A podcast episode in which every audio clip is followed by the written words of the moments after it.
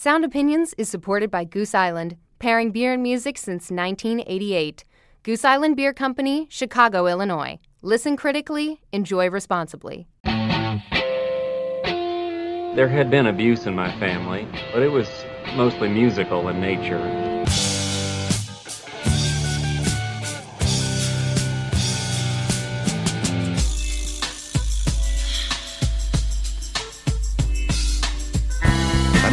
This lover's lament crap. I want something peppy, something happy, something up tempo. I want something snappy.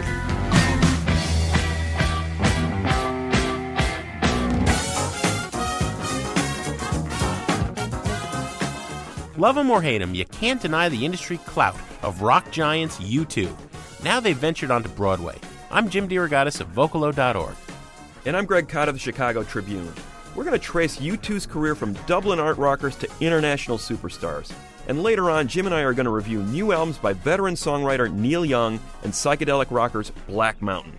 That's all coming up on Sound Opinions.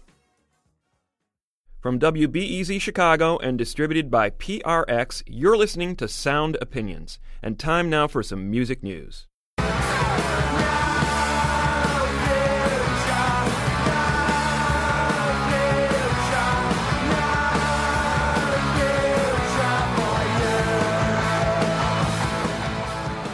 Greg, you've just flown back from our nation's capital, where you attended and covered the 10th annual Future of Music Policy Summit. They are really the point organization for interfacing between government and the music world at this time of seismic change. I'm eager to hear what you picked up in D.C. Well, the Policy Summit has been drawing a number of coups over the years in bringing government officials to address the cutting edge of the tech and business and music communities. This year, they had Victoria Espinel, the so-called copyright czar. The czar herself. Yes, the czar herself, appointed by President Barack Obama. Her official title, the U.S. Intellectual Property Enforcement Coordinator. The fact that Obama has even appointed such an official indicates that there is a great deal of concern in D.C. right now about the digitization of intellectual property and how it is affecting not only the music industry but publishing and movies and could affect how they operate and whether they're able to even survive. She outlined their 33 point strategy that they unveiled a few months ago, hit some of the I, I got to stop you right here. Is Yeah. there any sense of the czar having any sense of the irony or the history in having 33 points to dictate music future? There You know, 33 and a third, right? I have to say, Miss Espinel indicated no sense of irony I whatsoever so. in her presentation. But again, she was saying that the government is going to start pressuring the private sector, specifically internet service providers, to do more to reduce the flow of quote unquote illegal content on the internet. In other words, cracking down on their customers to not share illegal music files. If they do, they're going to reduce their ability to get on the internet, perhaps cut them off entirely. But more importantly, she indicated in her presentation the statistics are showing 95% of Americans are illegally downloading music. In other words, only 5% of the downloads out there are legal. What she's saying is that these people are essentially criminals. So I point blank asked her, there was a very short question and answer session after her presentation saying there seems to be a little bit of a disconnect between the policy you've just outlined and the way normal Americans interact with their computers and cell phones. I mean, a lot of people are trading files. Not everybody is asking, well, is this a copyrighted file or not? And Espinel sort of waffled a bit. She said, I don't see any inherent conflict in our policy. The majority of consumers don't want to engage in illegal content. I would argue that many of them don't even know if they're engaging in illegal content. Hmm. Are we back to suing consumers? Is that what she's advocating? She didn't say that, but I think there was a, a lot of space there left for speculation about what exactly the government is going to do to try to solve this problem. Oh, the other thing I was fascinated with, Greg, you moderated the keynote address by super producer T Bone Burnett, and he said some stuff that just knocked me out of my chair. If I were starting off right now, I would say, don't put your music on the internet. Stay completely away from the internet. Don't be on Facebook. Don't be on MySpace. You know why? Because as soon as you're on MySpace, you're one of six million. Yeah, let me just say that that comment by T Bone brought the whole conference to a standstill. Everybody's jaw was dropping. Wait a minute. Here's this cutting edge technology conference, and you're saying don't get on the internet at all? And I think his comments were somewhat misconstrued because some people were thinking he's a Luddite, he doesn't know what he's talking about, he's completely out of touch. Well, maybe so to an extent, but I think the wider point that T Bone was trying to make here's a guy who came up in the era of the 45 RPM single. He's seen all these technological changes. He's seen it go from vinyl to 8 tracks to cassettes to CDs, now to MP3s. One of the things he's said about these continual changes is the continual degradation of the sound quality. That you don't want to be associated with a product that sounds as crappy as an MP3 file. Well, if I was him, I wouldn't want to be associated with that recent Mellencamp album that he produced, but that's another issue.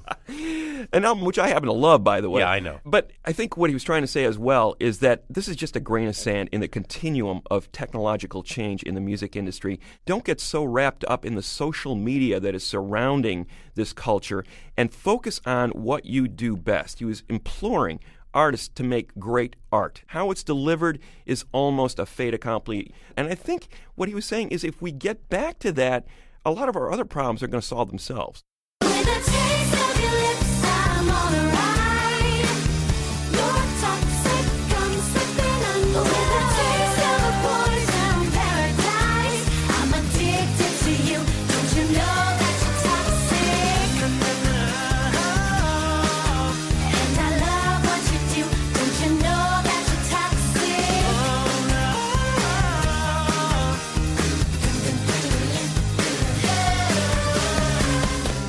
Greg, I know this was on heavy rotation in your house. That is the uh, cover of Britney Spears' Toxic from the big episode of Glee that paid homage to Ms. Spears last week. It was the talk of the whole TV It world. was, yeah. And everybody in the pop world as well. From time to time, we like to take a look at curious phenomena on the pop charts, and this certainly qualifies. Six debuts on the Billboard Hot 100 singles chart from the cast of Glee has now broken the record. Most of those, five of them from the, the Britney Spears show, has now broken the record set 52 years ago for the most appearances among non solo acts in the chart's history since the Beatles. Wow. Is that extraordinary or what? Glee beats the Beatles in terms of chart appearances. Glee and Britney. It's Yeah. a it's a tag team. Don't forget that. But I gotta say, even more curious is something happening on the charts over in the UK. Red hot, brand new, young, up and coming talent at number four, knocking out of the way. Brandon Flowers of the Killers and the Manic Street Preachers knocked him right out of the top five and vying neck and neck with Phil Collins, KT Tunstall, a young talent named Winston Churchill. Never in the field of human conflict was so much owed by so many to so few. Celebrating the 90th anniversary of the Central Band of the Royal Air Force, and of course the 70th anniversary of the RAF's finest moment, the Battle of Britain, the darkest hour where they repelled the Nazi air invasion. We have Winston Churchill and two of his most famous speeches, the finest hour speech and the never was so much owed by so many to so few speech, set to music from the band a la like a mashup. Mm-hmm. It's a very new school technological approach to a very old school phenomenon. And you got Sir Winston at number four in the British pop charts. Who- Awesome. Who'd have thunk? You can change your mind, but you cannot change your heart. It's a compass and a map, the key to the chart. I'd be myself if I knew I'd become. You can fly too high and get too close to the sun. See how the boy falls from listening to Sound Opinions, and that is a song called Boy Falls from the Sky from the new Rocktacular musical, Greg, Spider Man Turn Off the Dark, coming to Broadway shortly. And the reason we're talking about it on Sound Opinions, scored by Bono and The Edge. It isn't enough for U2 to rule the recording universe. They have to uh, now venture onto Broadway with a serious director. Julie Taymor brought The Lion King to Broadway. She's done some great films, Titus and Frida, Across the Universe, that Beatles musical. But uh, despite all that talent, with U2 and Taymor, troubled time getting to Broadway because it is such an ambitious production. The staging, you know, I- Spider Man's got to have webs and stuff, right? How do you do this? How do you bring it to Broadway? How do you top The Lion King? There was a lot of debate about whether it would even make it there ever, and now it's finally getting there just as U2 resumes its 360 degree tour. Now, the first jaunt across Europe and across the United States in 2009 was the highest grossing tour of the year and one of the most successful ever. It was expected to make the victory lap, the second round, last summer, but Bono threw his back out. Carrying the weight of the world on your shoulders, you know. It's a heavy burden, Jim. I can't get enough of that joke. I'm sorry. now they're picking up again next summer with some European dates preceding it. U2 has always said, they made no bones about it. We want to be the biggest band in the universe. But that's not where these guys from Dublin started. No, there's no doubt about it. I mean, this was a post punk band in the late 70s out of Dublin. They were very influenced by the cutting edge in music at that time, and, and very much of a piece of bands like Echo and the Bunnymen and Public Image Limited, some of their influences at the time. And taking that music forward, when you think about their contemporaries who have uh, had similar longevity, I'm talking about bands that started, you know, late 70s, early 80s, maybe only REM and The Cure in that same category of just being able to sustain a career for 30 years playing at a stadium level.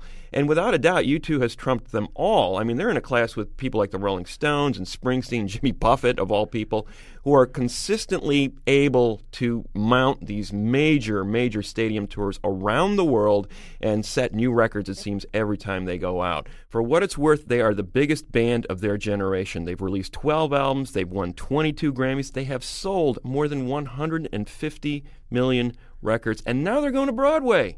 So we thought this was a great opportunity to revisit our discussion of last year and find out how did they get to this place? Yeah, Because it wasn't always so. Eh, w- well, you know, in some ways it could be argued it was, but this was a very different band with at least four different phases. Yeah, absolutely. I mean, you know, when these young lads came together in 1976, at the instigation, it must be said, of the then 14 year old drummer Larry Mullen Jr., it was with a different goal. They were inspired by the Sex Pistols and the explosion of energy in London in the summer of hate. There was no saving the world in London during the height of the punk movement.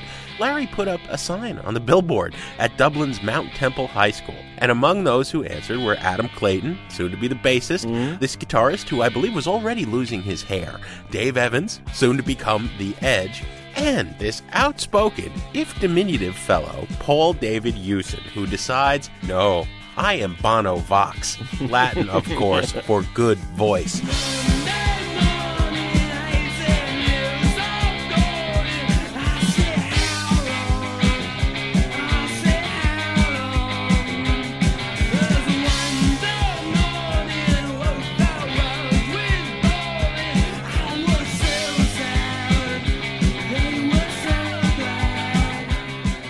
Guess you can argue the pretension was there from the beginning, Greg, but when I first heard Boy in 1980 when it was released, and then the records that followed, October in 81, War in 83, they really didn't sound like anything else. I think that's the beginning of post punk.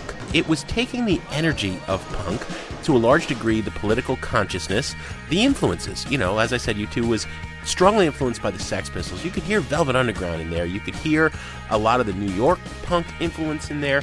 The rhythms were stripped down, things were moving, things were things were minimal, but at the same time they added something. It, it was a minimalism, but it was ambient. The production on those early records by Steve Lillywhite, who would go on to do eight records total. He still comes in and out of the career, has throughout their 30 years. Yeah. It breathed. It was like they were playing on a mountaintop or maybe in a huge empty cathedral. Well, I'll give you two bands, Jim, that I think they were coming straight out of, and that I think don't often get credit for influencing those early U2 records. First of all, the Edge's guitar sound, Hail is so revolutionary. Go back and listen to Keith Levene, Yeah. Public Image Limited. Absolutely. And you will see where the Edge got a lot of his guitar sound.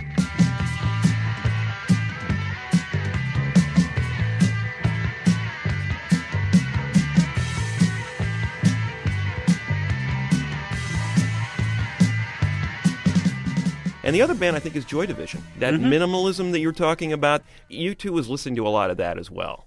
I remember the first time I saw them at the Palladium in New York City. Bono was already doing that kind of uh, crowd rousing stuff. Uh, you know, at the, at the at the end of the show, he was waving a white flag. Yeah. And you know, impressionable young Jim DeRogatis, I think it was 14 or 15. I thought that, you know, I'm kind of being moved by this, but this is just a little silly. But there were parts of the records that showed more. This is a part of U2 we don't see as much anymore. On that very first album, 1980, Boy, An Cat Dubh, third track in, it was really part of two songs. It would segue live, as it does on the album, into Into the Heart. But here's a song that has very little. There are a few sparse lines of vocal. There's this haunting melody that Bono delivers. The biggest hook in the song is wordless, and there's all this space around it. The guitars sound like a vibraphone, or maybe it's just the echo. It's Gaelic An Cat Dubh for the Black Cat. And uh, Gavin Friday, one of uh, Bono's closest buddies, swears that this is about an affair that Paul David Hewson had when he was on a brief split from his wife. He's now been married to uh, to Ali for well, decades, right? But this was about an affair apparently gone wrong. There's a haunting quality to this song that has nothing to do with the stadium shaking bombast we often get. This is my favorite U2. This is the U2 that Eno and Lanois would amplify later, but there it is on the first album. Here it is on Sound Opinions, An Cat Dubh by U2.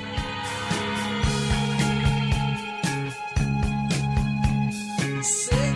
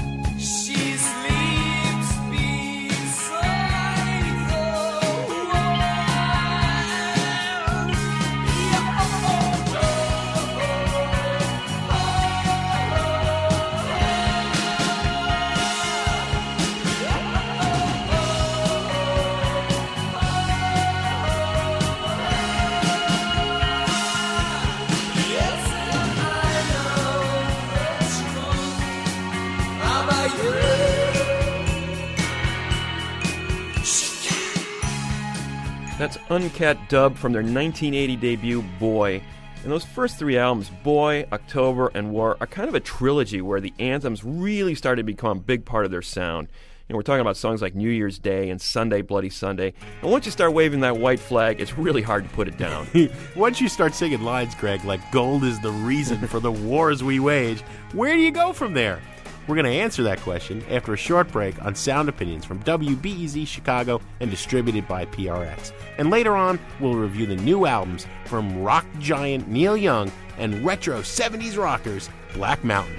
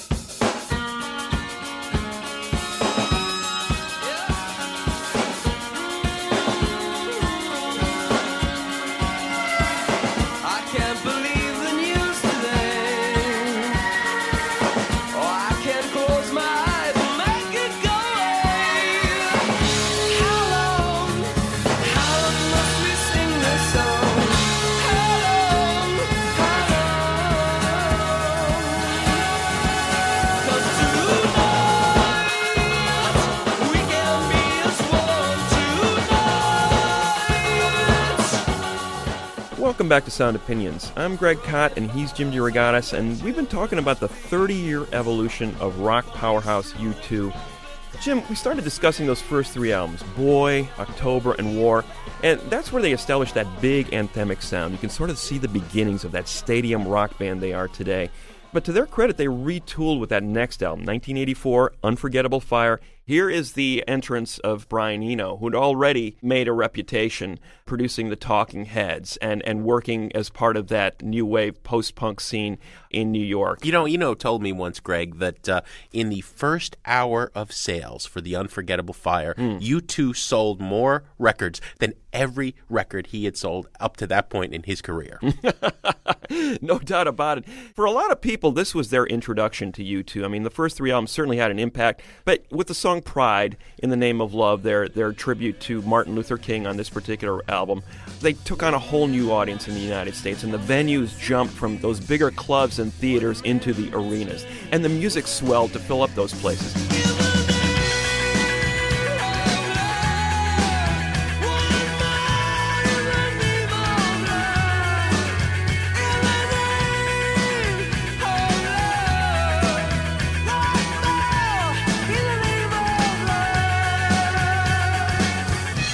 I think, had a role in bringing up some of that atmosphere that you were talking about in those early records. He amplified that aspect of it, and I think what makes The Unforgettable Fire such an interesting album is the fact that they were experimenting with some of this more textural and atmospheric stuff, uh, and maybe dialing back on some of the anthems. But what bothers me about it is the Bono world conquering personality Yeah. is here in force, and those American influences start creeping into the music in a big way. That Elvis Presley in America song, or Fourth of July. those are the kind of things that you know are bad seeds for future Yeah. growth in this band.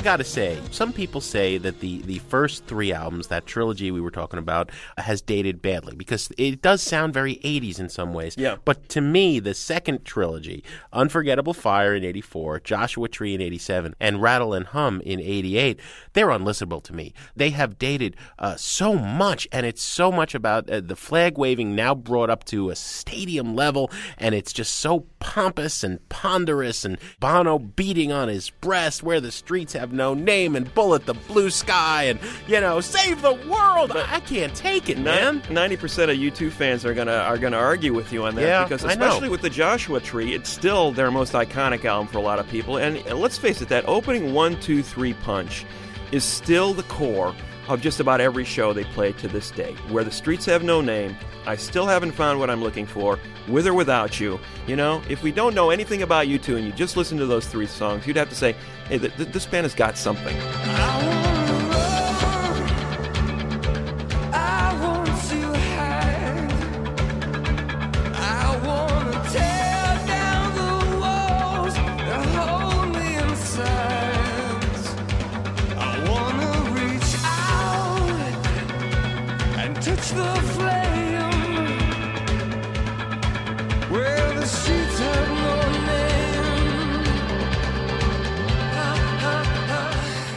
Problem was that the tours that started to grow around these albums, as, as documented with Rattle and Hum, the band really got full of itself. I mean, some of the stage pattern, I, I think the music is less embarrassing in some ways than some of the things that are coming out of Bono's mouth. This is a song Charles Manson stole from the Beatles, and now we're stealing it back. you Yeah, know? yeah, yeah, yeah. I mean, stuff like that.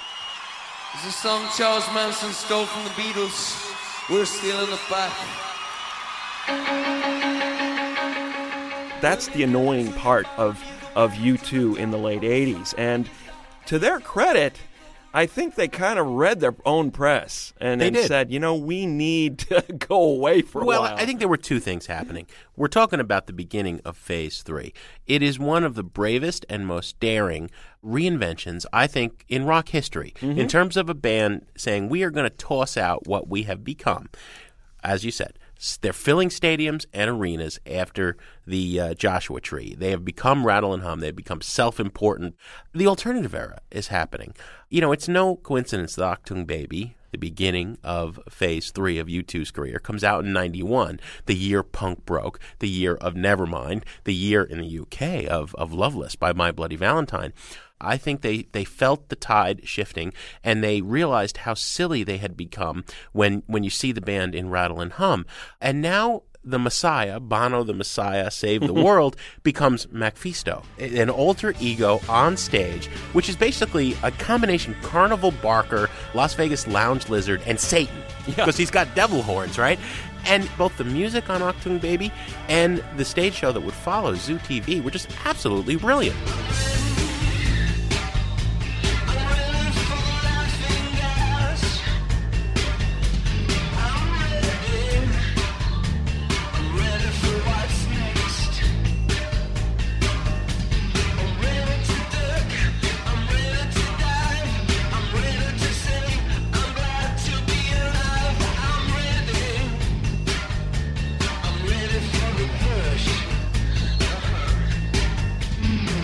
And I think that stage show is inextricable from the album. In order to understand Achtung Baby, you needed to see the Zoo TV tour that followed it because it made everything come together. And you're right, that Mephisto character started showing up at the encores, and you're going, what the heck is he doing?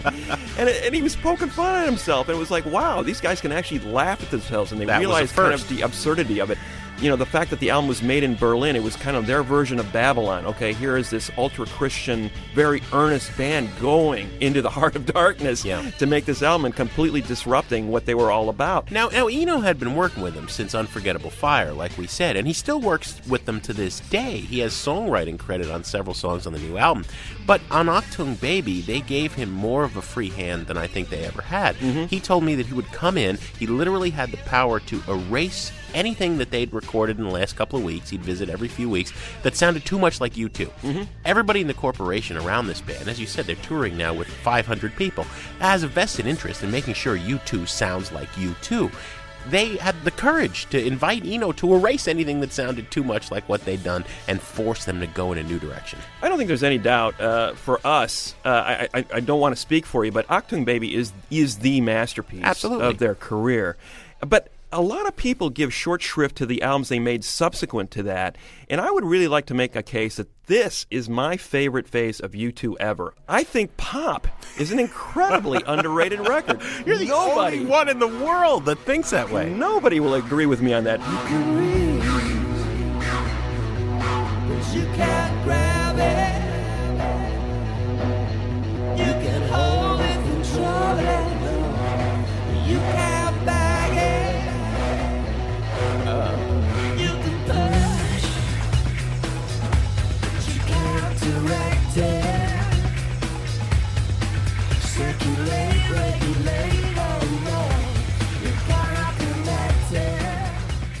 Part of it was, I think it was that song Discotheque, which was the lead single, was kind of a red herring. They had the Village People in the video, and everybody thought, oh, this is they're going to be their dance record. You know, because they had Howie B, this uh, then hot DJ, Yeah. producing the record.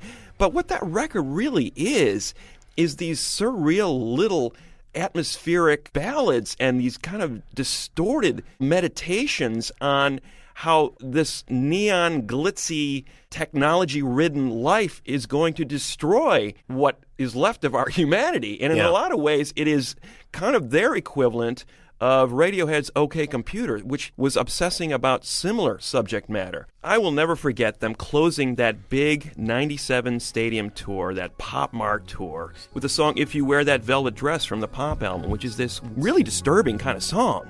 And I thought it was such a beautiful and unexpected moment to get from this huge band.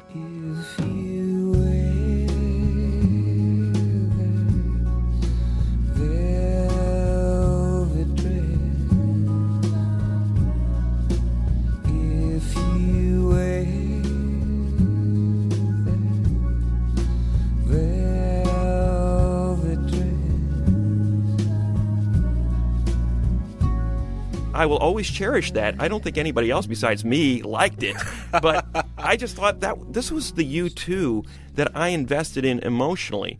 And there was a little detour in the 90s when they made this album with your hero, Jim Eno, called Passengers, which was a very Eno esque concept. It's a great record. They were creating imaginary soundtracks for unmade movies. And they were basically creating little plot summaries, and you can find them in the liner notes of the album. One in particular, they had imagined this Michelangelo Antonioni Wim Wenders collaboration called Beyond the Clouds. And they created this beautiful song for it called Your Blue Room. And in fact, they played it for the first time in Chicago. It's the first time they've ever played it live. I think it is one of the greatest things U2's ever done. It is the antithesis of what a lot of people think U2 sounds like. It's got this haunting organ part by the edge, and Adam Clayton actually sings the first verse, or Yeah, actually yeah. sings speaks the first verse. So it's a, it's a beautifully haunting, atmospheric song that I think symbolizes this most experimental phase of their career. Here it is, Your Blue Room from U2 on Sound Opinions. It's time to go again to your blue room. Got some questions to ask of you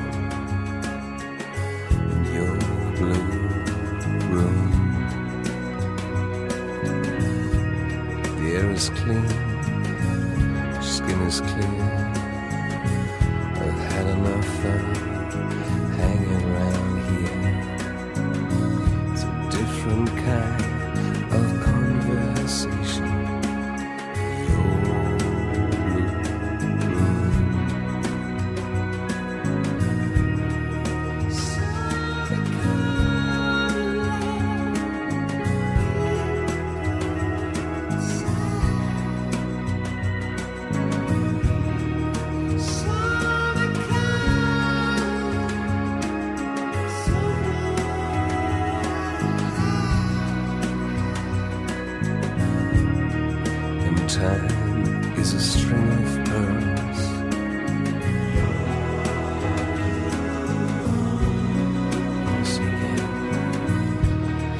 See the future just hanging there.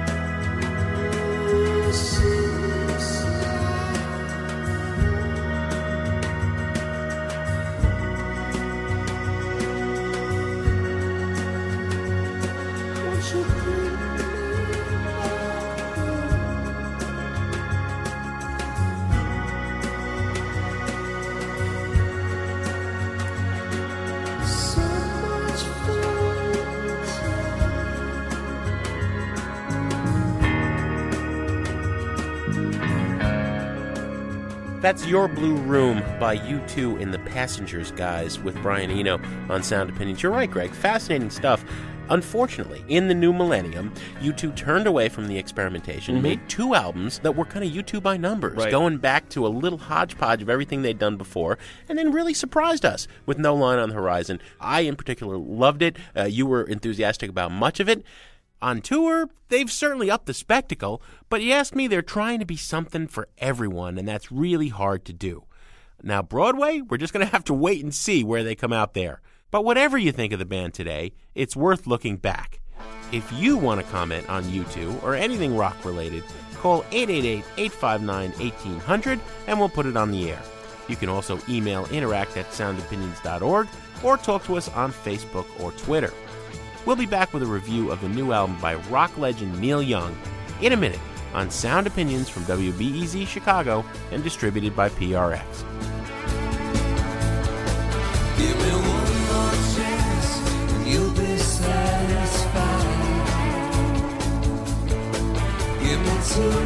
Chances, you won't be denied.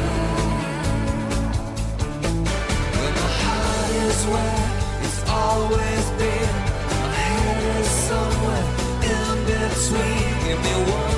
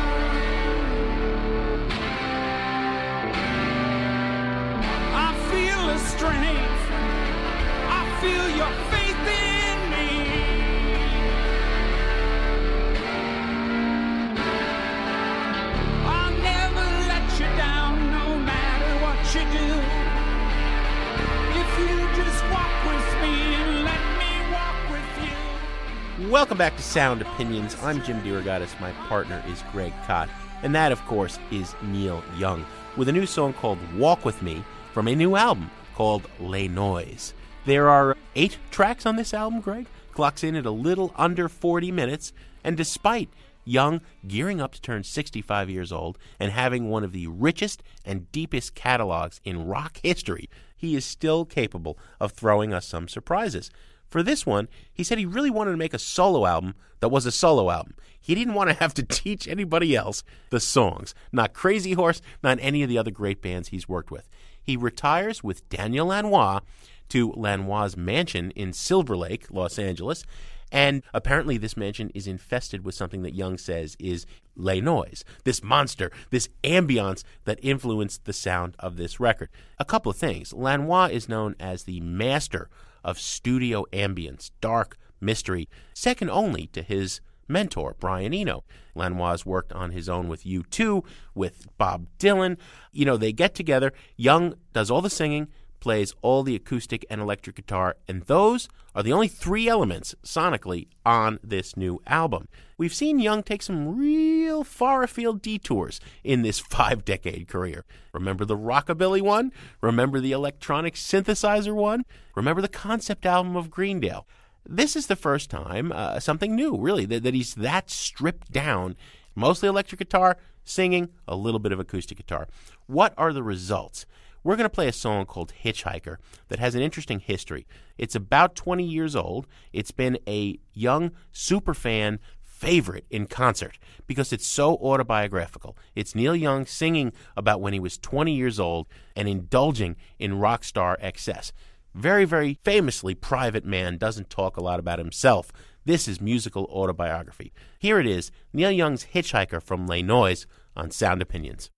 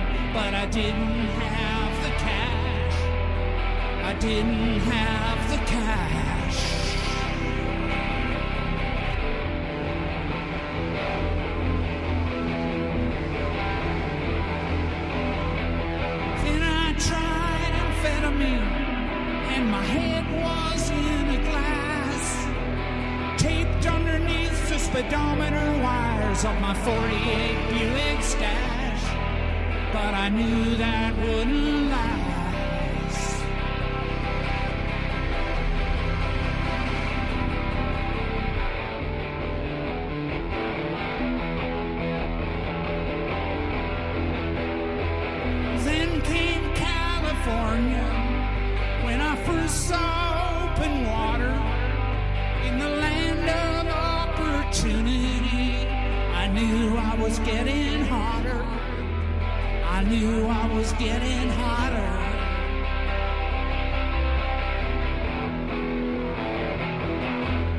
But the neon lights and the endless nights, fame took me by surprise.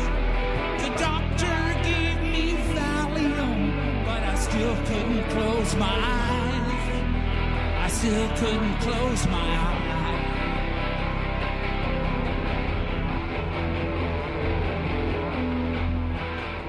That is Hitchhiker on Sound Opinions from the new Neil Young album Le Noise. This started out as a simple acoustic record in Neil Young's mind and in Daniel Lanois' mind in a lot of ways as well. But once Young got into uh, Lanois' studio, Jim, I think he discovered what Lanois could do for one guitar, and it can make it sound like an orchestra. You know, it started out acoustic, then went electric, got this huge sound. The only thing that I can think of in terms of a parallel, in terms of approach in Young's career, is when he was working with all that noise during that arc weld period in the early 90s, the electric Yeah. noise, those live experiments. Same thing here, the technology combining with the songs. And there are songs at the heart of this. Folk metal, he's calling it, right? Exactly. Folk metal. What a, what a combination, right? Lanois said he was really struck by the riffs that Young was coming up with, and he could really hang some of that orchestral splendor around it. And again, it's basically single take performances run through a bunch of effects boxes, creating this sound. So that high, lonesome voice in the middle of it, really powerful, really poignant. The one thing I don't get is some people are criticizing Young for what they call overly simplistic lyrics on this record, and I think they are just missing the point. I think he is addressing some really big topics in a very direct and moving and powerful way. Combined with that sound, this is one of the best albums Young has done. In terms of his output over the last decade, I'd rate this right at the top. It is a buy it album all the way for me. I have to agree, Greg. It's a double buy it. You know, yeah. Neil has particular themes he always returns to. His love for who he calls his faithful wife, Peggy. Mm-hmm. It's always touching. His hatred for war, basically. Love and war and angry world are both diatribes about the world, you know, succumbing to that kind of anger. Peaceful Valley Boulevard, a beautiful low key folk moment on this record, which uh, is once again about the cost of American imperialism on native peoples. It's right up there with Cortez the Killer and Pocahontas. A wagon train rolled through the dusty canyon settlers full of wonder as they cross. A gentle creek where two old oaks were standing. Before the west was won there was a cause. 34 solo albums and five decades into his career, Young is not afraid to take serious chances and fail. I take away Crazy Horse, I take away any of the other great bands I have. I'm going to essentially be out there naked, me and my voice and Lanois' big sound, but it's just me and my voice and the guitar, really. Man, the guy is fearless. He's about to turn 65. I would venture to say that he is almost alone in his generation of the 60s rock legends with the courage to continue trying things that may not succeed, and, and when they do, it's just phenomenal. Double buy it for certain.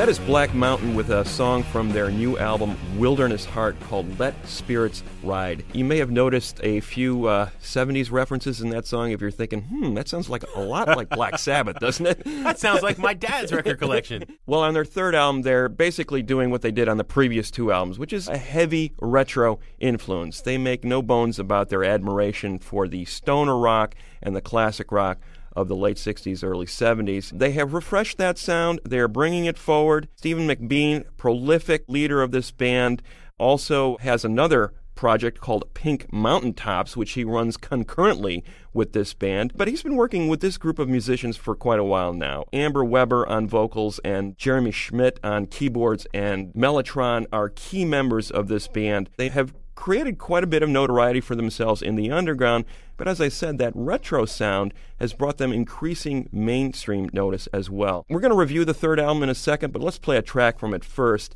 See if you can guess the influences on this one. Buried by the Blues from Black Mountain on Sound Opinions.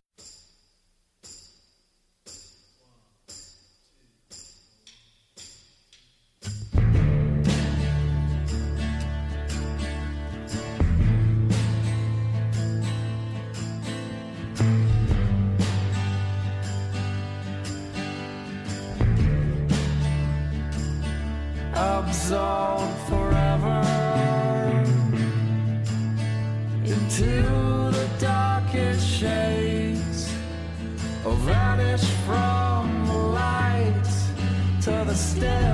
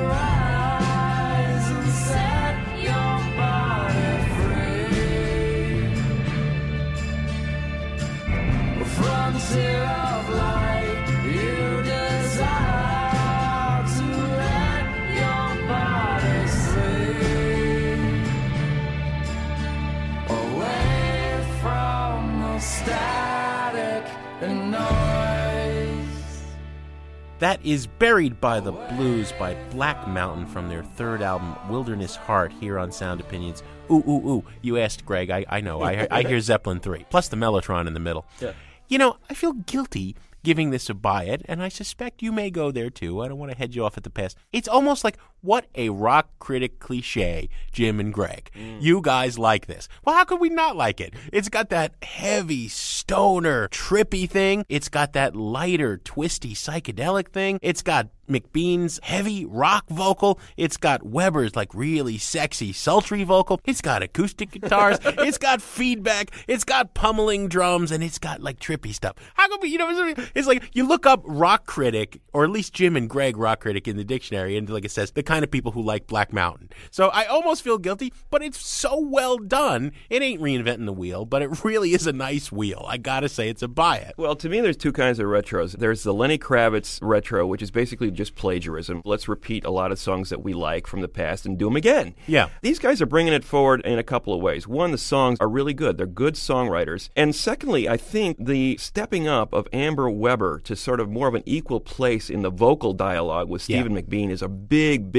touch on this album. And I credit not only the band, but I think working with these producers who are more song oriented guys, particularly D. Sardy, who's worked with people like Oasis and Rolling Stones. Don't hold that against him, Yeah. but just uh, understand that this guy's about bringing those melodies into the forefront. It's really strong. That's yeah, but what still, at for the, at the end of the day, you're just tripping on it because you love this sounding stuff when you were 13. The sound is great. There's no doubt about it. They have a deep understanding of this. All credit due to Jeremy Schmidt. That Mellotron just kills me on this record. I love the way it sounds.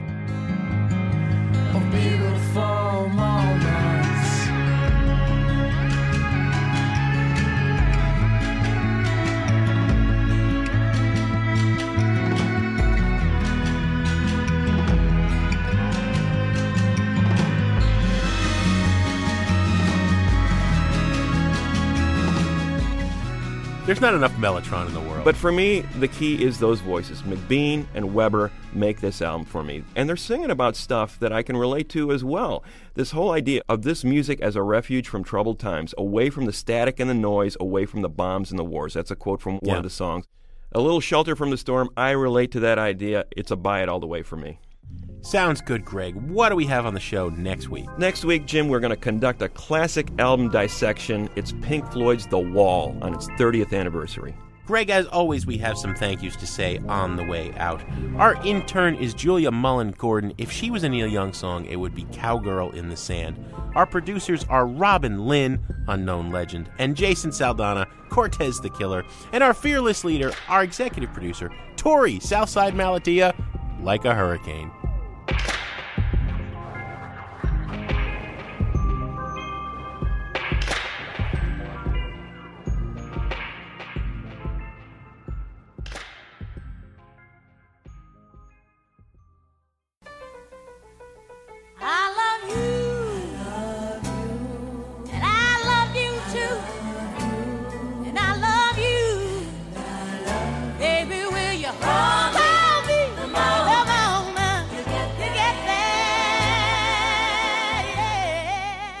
On Sound Opinions, everyone's a critic.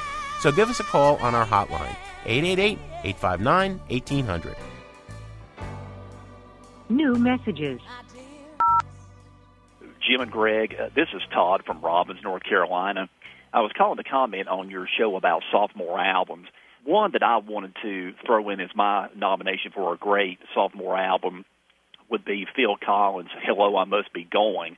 As much as I enjoyed the first album, uh, Face Value, Hello, I Must Be Going really, to me, of all the solo material that he did, apart from uh, Dancing to the Light, was really his best. The one thing I've noticed here recently, though, uh, with listening to the album again, is really noticing how dark a lot of the lyrical content is in that particular album. I've, I've sort of wondered what uh, Phil's mindset was in writing a lot of the songs that he wrote on that.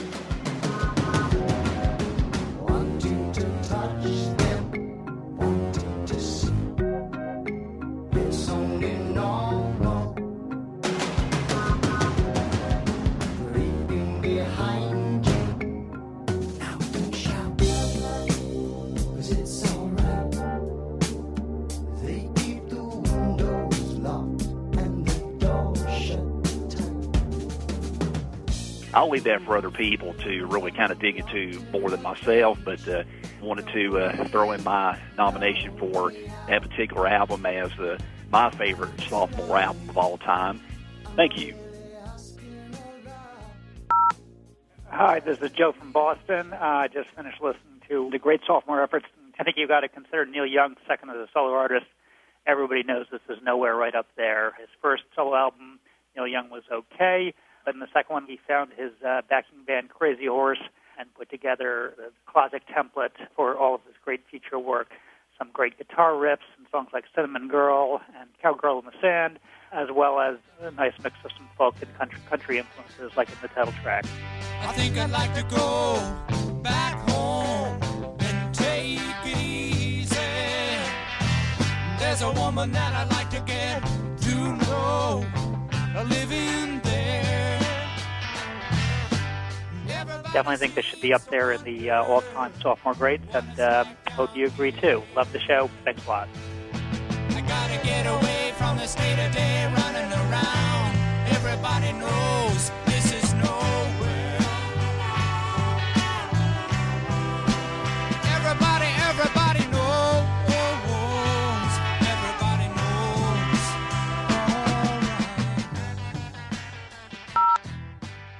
Hey, this is Ian from San Francisco, and I'm calling about your fairly recent Buried Treasures show. Listen to it via podcast, so sometimes I get a bit behind. Anyway, after hearing a snippet of one of Greg's choices, Sweet Apple, I fumbled for a pen and paper while standing on a ridiculously crowded bus, knocking a few people over, and scrawled the name down for future exploration, even though J Mascis was the only band member I'd ever heard of in that group. Well, I was in Amoeba, the temple of music of a record store in the Bay Area, and I decided to take a look at the CD. When I saw the cover, I knew I had to try this music out. Greg's review neglected to mention that the cover was an homage to Roxy Music's Country Life album cover, and that's one of my favorite CDs. So I picked it up. I knew I had to get it, and now I'm hooked.